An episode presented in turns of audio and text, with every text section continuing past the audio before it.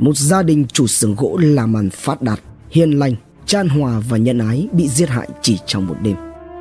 Một hiện trường trải rộng vô cùng lộn xộn cùng nhiều dấu vết. Một trong những vụ án hết sức thương tâm và gây rúng động dư luận. Vụ án thảm sát 6 người ở Bình Phước. Tiếp nối phần 1, Nguyễn Hải Dương và Vũ Văn Tiến đã lộ diện và khai nhận. Tuy nhiên thực sự con số chỉ là hai. Quá trình thực hiện tội ác của chúng như thế nào? Sẽ phải đền tội ra sao? Hãy cùng Độc Thám TV đi sâu vào tìm hiểu vụ án này. Cuộc tắm máu Nguyễn Hải Dương sau khi học hết lớp 12 được cha đưa lên Sài Gòn để học nghề nhưng sau đó đã bỏ ngang vì không có tương lai. Một thời gian sau đó, Dương về làm thuê ở xưởng gỗ của người chú ruột tá túc ngay trong phòng bảo vệ cùng cha. Trong thời gian làm việc tại đây, vào năm 2013, Nguyễn Hải Dương đã có cơ hội làm quen được với Lê Thị Ánh Linh từ một lần đi sinh nhật. Biết hoàn cảnh của Dương nghèo khó, nhưng cô con gái đại gia ngành gỗ ở huyện Trơn Thành, Bình Phước vẫn hết mực yêu thương. Trong quá trình yêu nhau, Dương đã nhiều lần đưa Linh về thăm nhà, đồng thời cũng đã tính đến chuyện kết hôn. Tuy nhiên, giữa hai người lại thường xảy ra mâu thuẫn cãi vã. Rồi Dương được người yêu cho mượn gần 500 triệu để mua đất cao su ở Bình Phước với mục đích tạo điều kiện cho người chồng tương lai của cô có được sự nghiệp. Tới tháng 2 2015, trong lúc mẹ Linh yêu cầu con gái mình chấm dứt tình cảm với Dương thì Dương lại phát hiện ra Linh có bạn trai mới. Trước khi gây án 4 tháng là khoảng thời gian mà Dương bị Linh cự tuyệt tình yêu. Dương kể rằng anh ta yêu Linh một cách say đắm. Sau khi chia tay, Dương quen và yêu người khác nhưng vẫn cảm thấy sống không thể thiếu được Linh nên nhiều lần đã tìm cách nối lại tình xưa. Đến khi bị Linh cự tuyệt, Dương trở nên hận thù. Đặc biệt, mối hận thù ấy Dương dồn vào bà Nga vì Dương biết chính bà Nga là người đã ngăn cấm tình yêu của Dương với Linh, chê Dương nghèo và muốn gả Linh cho con của một đại gia khác. Trong khi đó, Linh thì nghe theo lời mẹ chia tay với Dương. Hắn đã nảy sinh ý định giết hại cả gia đình Linh để trả thù và cướp tài sản. Để chuẩn bị cho hành vi phạm tội, Nguyễn Hải Dương đã vạch ra một kế hoạch hết sức tỉ mỉ. Mua súng bắn bi với giá 6 triệu đồng, súng điện giá 2 triệu đồng, dao Thái Lan dài 30 cm, dao bấm lưỡi dài 7 cm. Mua sim rác để liên lạc, mua găng tay, khẩu trang bịt mặt, mượn xe máy của chị Trần Thị Trinh là dì của Dương, lấy 10 dây rút nhựa, băng keo dính để gây án. Trưa ngày 6 tháng 7, Dương có hẹn Tiến đi uống cà phê và rủ tham gia cướp tài sản của một gia đình giàu có ở huyện Trơn Thành, tỉnh Bình Phước. Khi Tiến nghe bạn mình nói Mày giúp tao chuyện này Tao hùn tiền mua gỗ cao su chừng 800 triệu đồng Nhưng người đó bán gỗ mà không chịu trả. Giờ Linh cướp lại. Thì Tiến khuyên Dương báo công an xử lý. Tuy nhiên thì Dương bịa ra rằng Hùn hạp mà không có giấy tờ thì làm sao công an can thiệp được? Cũng đang vào lúc túng tiền tiêu xài Tiến liền đồng ý tham gia. Do Nguyễn Hải Dương đã từng sống ở nhà Linh nên khá thân với chị em Như và Vĩ. Như thì thường phụ giúp các công việc trong nhà, còn Vĩ thì đặc biệt thích chơi game. Biết được họ muốn có tiền tiêu xài nên Dương đã liên lạc với chị em Như lên kế hoạch sẽ vào trộm tiền của bà Nga rồi đem chia nhau. Theo đó, Như có nhiệm vụ thông báo về thời điểm nhà ông Mỹ có tiền, camera an ninh không hoạt động. Thời gian mà người tài xế hay đến chở gỗ đi là lúc 3 đến 4 giờ sáng còn Vĩ thì sẽ mở cổng để Dương vào nhà lấy tài sản. Vào tối ngày 6 tháng 7, Dương đã nhiều lần gọi điện cho Vĩ để triển khai kế hoạch nhưng cậu bé không nghe máy. Gọi cho Như để hỏi lại tình hình nhưng cô gái cũng không nghe máy. Vào lúc này, Nguyễn Hải Dương đã thay đổi ý định hợp tác với chị em Như như trước đó. Theo đúng kế hoạch đã đặt ra, hơn 23 giờ tối ngày 6 tháng 7, Nguyễn Hải Dương về nhà sau khi nhậu tại Học Môn và đi qua đi lại trước camera ở xưởng gỗ. Khi đi ngủ, Dương leo lên giường tầng trên nằm, còn tầng dưới là bố Dương đang ngủ. Sau đó, Dương trổ nóc nhà và leo ra ngoài. Hắn không lấy xe của mình mà đi đến phòng của người quen, lấy xe mượn trước, chở Vũ Văn Tiến tới căn biệt thự nhà ông Mỹ. Trước đó, Dương cũng có mượn điện thoại của một người bạn gắn vào sim rác liên lạc với Vĩ lúc tới nơi. Khi hai người chở nhau từ Sài Gòn xuống Bình Phước thì Tiến mới được Dương nói kế hoạch gây án. Chút lên đó, tao điện thằng nhỏ ra mở cổng. Tao mà có làm gì thằng nhỏ, Nó la lên thì mày bịt miệng lại. Tao vào trong lấy tiền đi ra.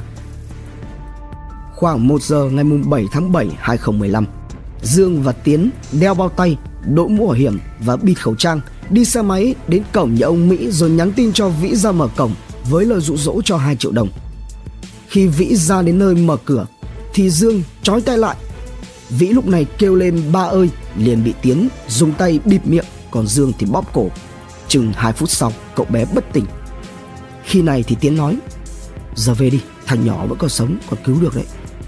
Dương chấn an Tao đã bàn với mày như vậy rồi Giờ sao mà về được Về là hư chuyện của tao hết Nói rồi Dương dùng dao đâm nhiều nhát Làm cháu Vĩ tử vong Sau khi thấy bạn mình dùng dao giết cậu bé Thì Tiến lại khuyên Thôi thôi thôi đi về về đi Thằng nhỏ chết không ai biết đâu Dương lại động viên đồng phạm Lỡ rồi Giờ đi vào nhà lấy tiền rồi về Chứ về là mai mốt không làm được đâu Dương đi trước vào bên hông của biệt thự nhưng thấy Tiến vẫn đứng ở phía chậu cây kiểng nơi Vĩ bị sát hại nên ngoắc tay ra hiệu kêu Tiến đi theo. Trèo lên tới được tầng 2 thì Dương nói kế hoạch tiếp theo. Trong phòng có hai con nhỏ, một nằm trên giường, một dưới đất. Mày vô khống chế con nhỏ dưới đất, còn tao khống chế con nhỏ trên giường. Nghe Tiến bảo là không làm được và đòi đi về thì Dương lại thuyết phục. Giờ lỡ rồi, vô không chế nó rồi lấy tiền đi về làm được mà. Hai đứa nó hiền lắm. Dương bảo mình sẽ khống chế Linh, còn Tiến sẽ làm y chang như vậy với Như. Khi vào phòng, Tiến lay nhưng Như vẫn ngủ nên không khống chế theo kế hoạch mà xua tay ra hiệu với Dương không làm được và xách ba lô ra ban công về. Dương đi theo năn nỉ thì Tiến nói với vẻ sợ hãi. Tao không làm được đâu mày ơi, tao còn cha còn mẹ nữa chứ. Thì Dương mới nói, tao cũng còn cha mẹ. Thôi lỡ rồi, vô làm đi, xuống lấy tiền rồi về. Chúng dùng súng khống chế rồi bắt trói Linh và Như Dùng băng keo bịt miệng hai người này rồi trói vào cửa sổ tách ra hai phòng Dù bị trói lên cửa sổ nhưng nạn nhân vẫn có thể dùng chân với được điện thoại rồi gọi cho anh Hưng Phát hiện sự việc khi anh Hưng gọi lại Dương ép Như trả lời điện thoại với giọng bình thường rồi sau đó khoa máy Tiếp tục Dương và Tiến mang theo hung khí xuống dưới tầng 1 vào trong phòng ngủ của vợ chồng ông Mỹ và hai đứa con nhỏ là Quốc Anh và bé Na. Lúc đầu Dương hô lên Cướp đây Đưa tiền không tao bắn chết Thấy Dương có súng thì ông Mỹ nói Chúng mày muốn lấy gì thì lấy đi Tiến vào chói ông Mỹ, bà Nga và tách Quốc Anh sang phòng bên cạnh để tra hỏi về nơi cất giấu tiền. Còn Dương bịt mặt Quốc Anh, ra tay sát hại nạn nhân sau khi không tra hỏi được nơi giấu tiền.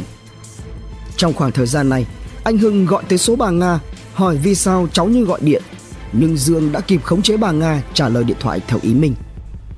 Lúc này, bà Nga và ông Mỹ đã nhận ra Dương, nói Dương lấy gì thì lấy rồi đi đi vì tài xế chở hàng sắp tới.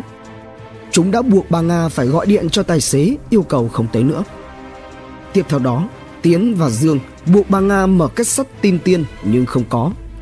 Chúng đã đưa bà Nga sang phòng phía bên cạnh để tra hỏi nơi cất giấu tiền nhưng không được nên đã dùng dao Thái Lan giết bà Nga với nhiều vết đầm nhất. Lúc này, nghe thấy tiếng động ở cửa, Dương chạy ra thì phát hiện ông Mỹ đã mở được dây chói, đang mở cửa phòng định chạy trốn. Dương lao đến, dí dao vào mặt ông, nói: "Chạy hả? Đi vô!" Thì ông Mỹ mới run rẩy. "Em em đâu có chạy, em tưởng mấy anh đi rồi nên em mới ra." Một lát sau, ông này cũng bị giết vì không chỉ ra chỗ cất tiền. Lúc này thì Tiến nói với Dương Thôi về Sắp sáng người ta đến đấy. Dương mới trả lời Hai đứa nó biết tao Lên xử xong luôn rồi đi về. Lỡ rồi đi luôn đi. Thì Tiến nói Sáng rồi không làm kịp đâu. Dương lại tiếp tục năn nỉ Kịp mà Lên làm chút nữa rồi về luôn. Sát hại ba người ở tầng 1 xong Thì chúng lên lại tầng 2 Tra hỏi Như về nơi giấu tiền Khi không tra hỏi được gì thì Dương xuống tay sát hại như trước rồi qua tới phòng Linh. Linh là nạn nhân cuối cùng. Trước khi giết Linh, hắn đã buông câu nói. Anh buộc phải làm việc này vì bị đối xử tệ. Có lẽ lúc này Linh mới đoán được đó là Nguyễn Hải Dương. Nhưng ngay sau đó, cô đã bị gã tình cũ lạnh lùng ra tay. Trong toàn bộ quá trình gây án, Tiến tuy có ngăn cản Dương nhưng khi Dương nói lỡ rồi thì Tiến lại tiếp tục làm theo sự chỉ dẫn của Dương là chói và dùng dây siết cổ từng người. Còn Dương thì sử dụng dao bấm, dao Thái Lan đâm vào tim các nạn nhân, sau đó dùng dao đâm vào cổ và rạch ngang cổ các nạn nhân một cách man rợ, tàn bạo. Không những thế, chúng còn dùng khăn bịt mắt và dùng súng trích điện các nạn nhân rồi mới giết hại. gây án xong cả hai lục lọi tài sản khi quay lại, phòng ông Mỹ lấy tài sản, thay bộ đồ vấy máu Dương bật điện phòng lên thì thấy bé Na 18 tháng tuổi, là con út của ông Mỹ khóc. Hắn bế cô bé lên dỗ dành, ru ngủ, rồi lục tù lấy quần áo tẩu thoát. Gặp chiếc xe máy cày từ trong hẻm chạy ra quốc lộ 13 Dương nói tiếng che biển số lại, kẻo bị phát hiện. Khi về đến phòng trọ của Tiến, vào khoảng 6 giờ 30 phút sáng ngày 7 tháng 7 hai tên này kiểm tra lại số tài sản cướp được là iPad máy tính sách tay 5 chiếc điện thoại và khoản tiền khoảng 4 triệu đồng cùng những quần áo phương tiện gây án như dao, súng, giày dép đều cho vào ba lô và giao cho Tiến giữ. Hơn 7 giờ sáng ngày 7 tháng 7, Dương mở Facebook thì nhận được tin nhắn của người giúp việc cho nhà ông Mỹ báo là cả nhà đã bị sát hại. Dương mới lấy xe máy tới hiện trường vào lúc hơn 11 giờ 30. Khi này thì Tiến đem ba lô ra bờ sông Sài Gòn thuộc xã Nhị Bình cất giấu. Trong những ngày tiếp theo, Dương quay lại hiện trường nhiều lần và luôn tỏ ra đau khổ, khóc lóc trước người thân của gia đình nạn nhân nên không ai nghi ngờ gì.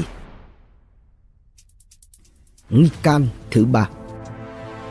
Sau một tháng tiếp tục điều tra đấu tranh với tội phạm, vào ngày 10 tháng 8, lực lượng chức năng bắt được nghi can thứ ba của vụ án là Trần Đình Thoại, sinh ngày 23 tháng 5 năm 1988, hộ khẩu thường trú ấp Tường Hưng, xã Thới Hòa, huyện Trà Ôn, tỉnh Vĩnh Long. Chỗ ở số 13 đường Phạm Văn Đồng, phường 3, quận Gò Vấp, thành phố Hồ Chí Minh. Trình độ văn hóa 9 trên 12. Nghề nghiệp đầu bếp là con thứ hai trong gia đình ba con của ông Trần Hữu Hiếu đã mất và bà Dương Thị Kim Liên sinh năm 1962. Thoại khi học hết lớp 9 thì có lên thành phố Hồ Chí Minh học nghề điện lạnh, nhưng sau khi ra trường, nam thanh niên này không làm đúng nghề nghiệp mà lại phụ nấu quán ăn cho một người chị họ ở Sài Gòn. 3 tháng trước, trong một lần đi uống cà phê với người em, Thoại gặp Nguyễn Hải Dương rồi trở nên thân thiết. Ngay Dương bảo đang hùn tiền với một người thân mua lô cao su thanh lý ở Tây Ninh để bán lại kiếm lời. Đó là khu vực gần với biên giới có nhiều cướp nên cần phải mua súng điện để phòng thân thì Thoại đã liền chỉ bạn mình lên mạng tìm kiếm. Khi Dương mua được hàng nóng thì cũng mang ra khoe với Thoại. Trước khi xảy ra vụ án một tuần, Dương tâm sự rằng bị gia đình bạn gái ở Bình Phước quỵt hơn 300 triệu đồng hùn hạp làm ăn, rủ Thoại đi cướp lại. Anh ta hứa chỉ lấy đủ vốn, dư bao nhiêu cho Thoại hết. Để làm cho Thoại tin tưởng hơn, Dương nói kế hoạch đã được chuẩn bị rất kỹ. Lúc đầu, Thoại sợ, từ chối và khuyên bạn mình cứ công khai đến đòi tiền hoặc là nhờ công an giải quyết. Tuy nhiên, Dương thuyết phục nhiều lần là đã chuẩn bị kế hoạch sẵn rồi, không ai biết đâu và nhà đó rất giàu, có nhiều tiền để cướp nên Thoại đồng ý. 23 giờ 30 phút ngày mùng 3 tháng 7, Dương chạy xe máy chở Thoại đi từ huyện Hóc Môn, thành phố Hồ Chí Minh lên thẳng nhà ông Mỹ. Trên đường đi, Dương nói với Thoại rằng trong nhà có 7 người, khi có thằng nhỏ ra cổng thì không chế. Tiếp đó, lên lầu trói hai người con gái, rồi xuống từng trệt khống chế vợ chồng chủ nhà, mở kết sắt lấy tiền. Trong cuộc trò chuyện này, Dương mới nói do hận chủ nhà nên sẽ giết. Thoại bảo chỉ cướp thôi, không giết người. Thấy bạn lo lắng thì Dương liền chấn an. Lấy tiền xong bạn ra ngoài trước để tôi xử cho. Cho đến tận lúc này thì Thoại mới biết được thực sự kế hoạch cướp tài sản giết người của Nguyễn Hải Dương. Nhưng lỡ đã đi chung xe rồi nên đành ngồi im. Sau hơn 2 giờ, cả hai đã đến trước cổng biệt thự của nhà ông Mỹ. Thấy không có ai ra mở cửa, Thoại hối thúc Dương, nhưng Dương lại không đồng ý. Hơn một giờ chờ đợi không có kết quả thì Nguyễn Hải Dương mới chịu lên xe về lại thành phố Hồ Chí Minh. Cả hai bàn nhau ngày hôm sau tiếp tục đến nhà ông Mỹ để gây án. Trên đường về, Thoại bàn với Dương là Thoại sẽ mua thêm một con dao Thái Lan để ngày mai đi tiếp thì Dương đồng ý. Đến tối ngày mùng 5 tháng 7 2015, Thoại đã mua một con dao Thái Lan đưa cho Dương cùng với ba lô, nhưng sau đó nói là bà ngoại bệnh nên không đi với Dương nữa. Khi này, Dương lấy điện thoại của Thoại nhắn tin cho Vĩ hẹn cậu bé này xuống mở cổng cả biệt thự. Đây cũng chính là điểm mấu chốt để bắt giữ Thoại. Thuyết phục Thoại không được, Dương đã chuyển sang rủ Tiến để thực hiện âm mưu của mình. Ngoài ra, trước khi thực hiện vụ thảm sát, Dương đã rủ người gì của mình là Trần Thị Trinh, 31 tuổi, cùng đến nhà ông Mỹ để thăm dò Vĩ ra ngoài có bị ai phát hiện hay không. Dương đã nói gì của mình là đến nhà bạn lấy đồ đúng với khung thời gian mà hắn sẽ đi cùng Thoại và Tiến. Cả hai lần cùng đồng phạm đến các biệt thự nhà ông Mỹ, Dương đều mượn xe máy của dì mình. Tuy nhiên qua quá trình điều tra, Phía cảnh sát cho rằng người gì của Dương cũng như người bạn mà Dương mượn điện thoại không biết đến kế hoạch và việc giết người nên không xem xét trách nhiệm hình sự. Đền tội Sáng ngày 17 tháng 12 năm 2015, Tòa Nhân dân tỉnh Bình Phước đã đưa Nguyễn Hải Dương, Vũ Văn Tiến, Trần Đình Thoại ra xử lưu động ở bãi đất trống 4 hecta ở trung tâm hành chính huyện Trơn Thành. Ba bị cáo bị truy tố tội giết người, cướp tài sản khi đã giết tới 6 người trong gia đình ông Lê Văn Mỹ hồi tháng 7. Hơn 300 cảnh sát được huy động để bảo vệ phiên tòa. Tại phiên xét xử sơ thẩm này, tòa tuyên án Nguyễn Hải Dương tử hình về tội giết người và 8 năm tù về tội cướp tài sản. Tổng hợp hình phạt chung của cả hai tội danh là tử hình.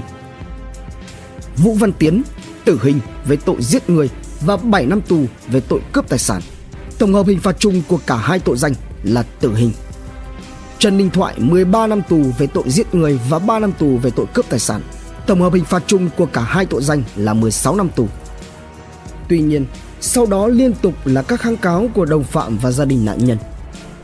Sau nhiều lần tạm hoãn, Tòa nhân dân cấp cao tại thành phố Hồ Chí Minh quyết định ngày 18 và 19 tháng 7 năm 2016 xử phúc thẩm vụ án.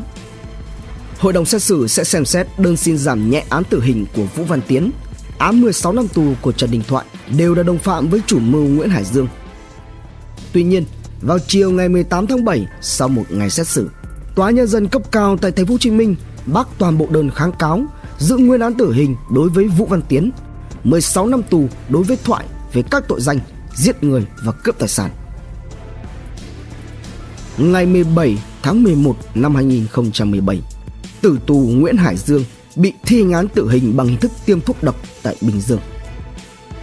Về phần Vũ Văn Tiến, sau 2 ngày xét xử phúc thẩm, vào ngày 21 tháng 7 năm 2016, trại giam công an tỉnh Bình Phước tiếp nhận lá đơn gửi lên Chủ tịch nước Trần Đại Quang xin ân xá giảm án tử hình của Vũ Văn Tiến, nhưng nhận lại là quyết định bác đơn xin ân xá giảm án tử hình của Chủ tịch nước. Vào sáng ngày 20 tháng 9 năm 2018, tử tù Vũ Văn Tiến bị thi hành án tử hình bằng hình thức tiêm thuốc độc tại Bình Dương. Nguồn tham khảo và tổng hợp Bản án hình sự sơ thẩm 45 sượt 2015 sượt HSST ngày 17 tháng 12 2015 về Nguyễn Hải Dương, Vũ Văn Tiến, Trần Đình Thoại về tội giết người trong vụ thảm sát 6 người ở Bình Phước. Công an Nhân dân, Sài Gòn Giải Phóng, Đời sống và pháp luật, VOV, Tuổi trẻ, Kiểm soát online, VN Express cùng nhiều nguồn khác. Độc Thám TV Hành trình khám phá những vụ án kinh điển và bí ẩn cùng Độc Thám TV những quần khúc chưa lời giải. Những âm mưu chưa từng hé lộ. Những sự thật đang bị che giấu. Tất cả sẽ có tại độc thám tv